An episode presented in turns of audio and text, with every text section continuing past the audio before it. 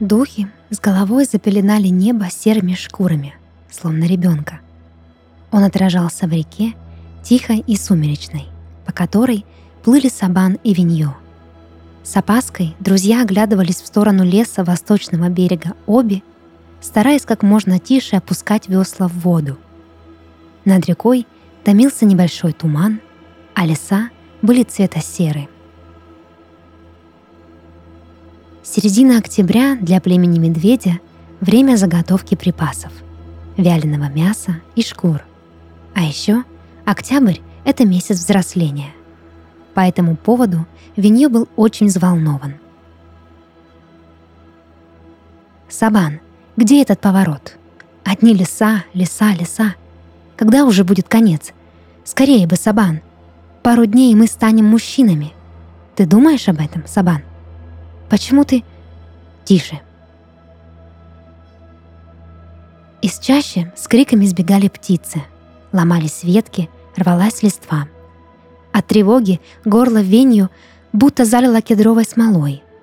Он до жути боялся медвежьего угла — но скрывал это. Ему было стыдно каждый раз, как растаявший снег стекал от шеи к ногам после упоминания этого места и участи, которая могла его здесь настигнуть. Ведь если тебя убьет медведь, почет семье. Иногда под тусклым светом белых ночей он боролся с этими слепыми чувствами и думал до самого восхода солнца, как хорошо будет для семьи, если он погибнет рядом с этой чащей, там, за поворотом, в нескольких километрах по течению таинственного притока Аби. Смерть члена семьи давала удачу, здоровье и процветание целому поколению на следующие пять лет. Эта участь казалась Виньё благородной, но сейчас ему больше хотелось пожить самому. Он вспомнил Эяу, девушку с темными глазами, теплыми руками и небольшим амулетом в форме половинки луны на шее. Смотри. Внезапно цвет реки изменился. Серая вода стала небесно-голубой и прозрачной. Сабан и Венью видели стаю метровых щук. Они медленно кружили вокруг лодки, и Виньё казалось, что все пары глаз смотрели только на него одного. Маленькие, стеклянные, бесчувственные шарики, прямо как у тулыпа, шамана семьи, чей взгляд пронзал нутро — это он приказал Сабану в ночи разбудить Венью, брать лодку и плыть к медвежьему углу. Чтобы семья приняла тебя как мужчину, нужно одарить шамана особым мхом – миолыком. В его сетях растут необычные красные цветы, которые нужны шаману для общения с духами. Туман пропал, как и щуки. Чаще стала тихой. Сабан и Венью – оставили лодку у самого устья и отправились в путь. «Идем», — сказал Сабан, даже не посмотрев в сторону Венью.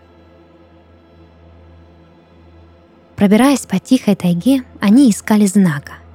Венью вспомнил, как в первый раз услышал о красных языках медвежьего угла. Тогда в землянке было натоплено настолько, что хотелось только слушать истории Тулыпа да дремать, укутавшись в шкуру оленя.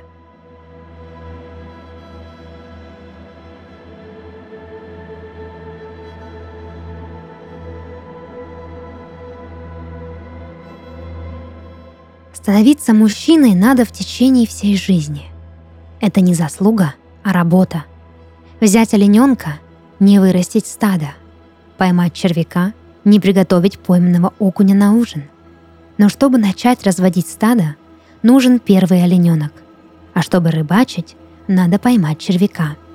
Поэтому мужчина должен знать о долге, побороть страх, связать себя с предками, временем и духами, что оберегают нас. Это его начало. Ждать надо до октября. В этот месяц открывается медвежий угол, царство духов, живущих в звериных шкурах. По голубой реке надобно спуститься к правому берегу. Идти в тайгу, пока не услышите хруст костей. Потом настанет тишина, а после — костер, который укажет путь. Сабан упал на колени. «Что такое, друг?» — подбегая, спросил Веню. В ответ он услышал только злобное шиканье. Сабан смотрел в желтую листву, что застилала землю, и молчал. С шеи свисал деревянный амулет, который Веню раньше не видел. Бесшумно и медленно Сабан запускал растопыренные пальцы в листву, как волосы любимой женщины. А когда он поднял руки, листва опала, и на ладонях его лежала горстка костей. Белые и желтые, раздробленные и целые, человечьи. Он не ожидал, что это все-таки случится. Ему хотелось все исправить, повернуть время вспять, но услышав, как Веню взывает к духам, прижавшись спиной к дереву, он взял себя в руки. Венью не понимал, как такое возможно. Столько костей. Он видел такие только на медвежьем празднике несколько лет назад, когда семьи белочих угодий собрались на Голубых озерах. Но то были кости оленей, обглоданные людьми, а не человеческие, растерзанные животными. Сабан поднял Венья. Его глаза метались, искали выхода, а губы нашептывали имена всех духов хранителей семьи. Ай Асторум, Эдпос Ойка, Аскатиль Ойка, Витхон. С каждым новым кругом он говорил все громче, и это придавало ему сил. Сабан лишь смотрел, ожидая, когда страх утихнет.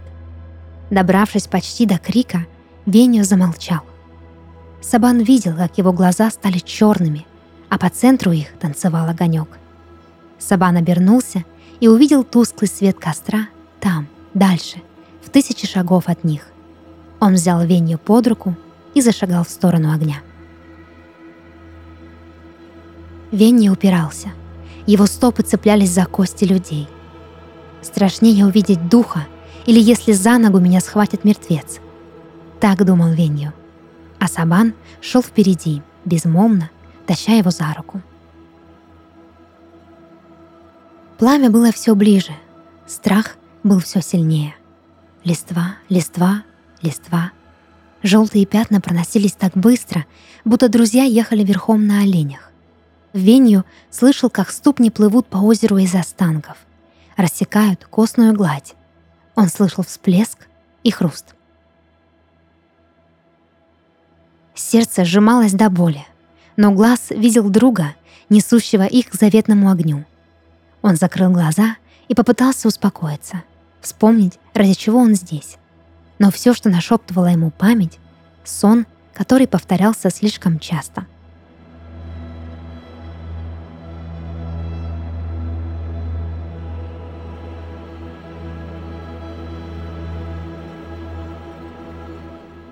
Человек взбирался на холм из скелетов. На вершине смотрел вдаль, жалел о прошлом и роптал, что не может заглянуть дальше, чем видит сейчас, а его желание сбылось в обмен на кости. Падал человек по склону холма и видел, как слава его вползает в каждый дом, как шипит наследие его и брата. А там, у подножья дети их, девочка и мальчик. И видел человек, как смотрели они друг на друга — Видел, как девушка отрекается от духов его, и как юноша, забыв, что такое жадность, скачет по лесу на странном олене без шерсти с мощными ногами. И открывают глаза деревья, что были людьми, и пронзают юношу пиками за жадность. А там, за деревцем березы, стоит человек, совсем как он, с руками, ногами, телом и челом, но со скалом страшным, щучьим, глазами белыми, без капли цвета. В них радость и счастье, что эта земля никогда не станет тем, чем могла. Дальше он видел разгневанную деву, что мчится к этому лесу и сажает на кол каждого из них. Она казнила бы и духа, если бы знала как. Сожгла она лес, перечеркнула все имена и сделала рабом своим лесного царя. Утешилась кровью дева, пусть и не зажили раны ее. Не знала она, но увидел человек, что вся их семья будет на крови покоренной. И уже внуки ее будут с кровью убить мужа и брата. Видел это все человек, падая с холма костей. И лежал он на земле, склонив голову, и видел костер, отчетливо, как и Венья видел Сабана.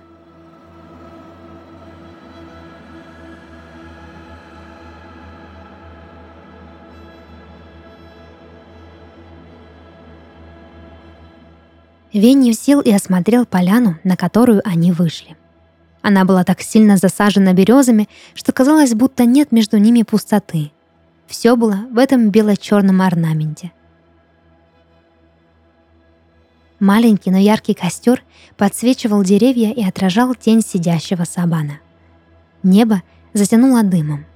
Грязная листва медленно опадала со ступней путника. Огонь приковывал к себе взгляды юношей. Венью смотрел в него, сквозь багровые языки пламени, через желтый всплеск в белую пучину.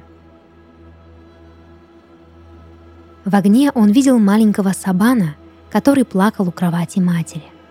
Мать ребенком боролась с жаром и болью вот уже несколько дней. Винья чувствовал, что она умирает. Плия посмотрела на свое чадо и хотела что-то сказать. Сабан придвинулся ухом к самым ее губам. Возьми амулет. Я и отец. Ты и... Звуки растаяли в треске костра, и больше не было слышно плача Сабана. В полной тишине он поцеловал маму в лоб и снял с ее шеи амулет. Венью смотрел на амулет так пристально, что казалось, будто вещица засосет его, как воронка воды, что поглощает рыбу. Винья думал, что умер, но это была всего лишь ночь, в которой Сабан лет десяти стоял у одной из юрт. Иней отражал фиолетовое небо, и друг его был счастлив. Он чувствовал это. Из юрты вышла будущая жена Винью Ияо, молодая и красивая. Сабан отдал ей половинку амулета, а она радостно его обняла. Венью видел глаза Эяо черные и теплые. Он снова попал в эту воронку и вышел из нее самим собой, в свое воспоминание «Медвежий праздник», в тот день, когда он и Яу влюбились друг в друга. Он видел, как она смеялась, смотрела на него и подзывала к себе. Красивый амулет. Что это? Я не знаю. Хочешь, подарю тебе?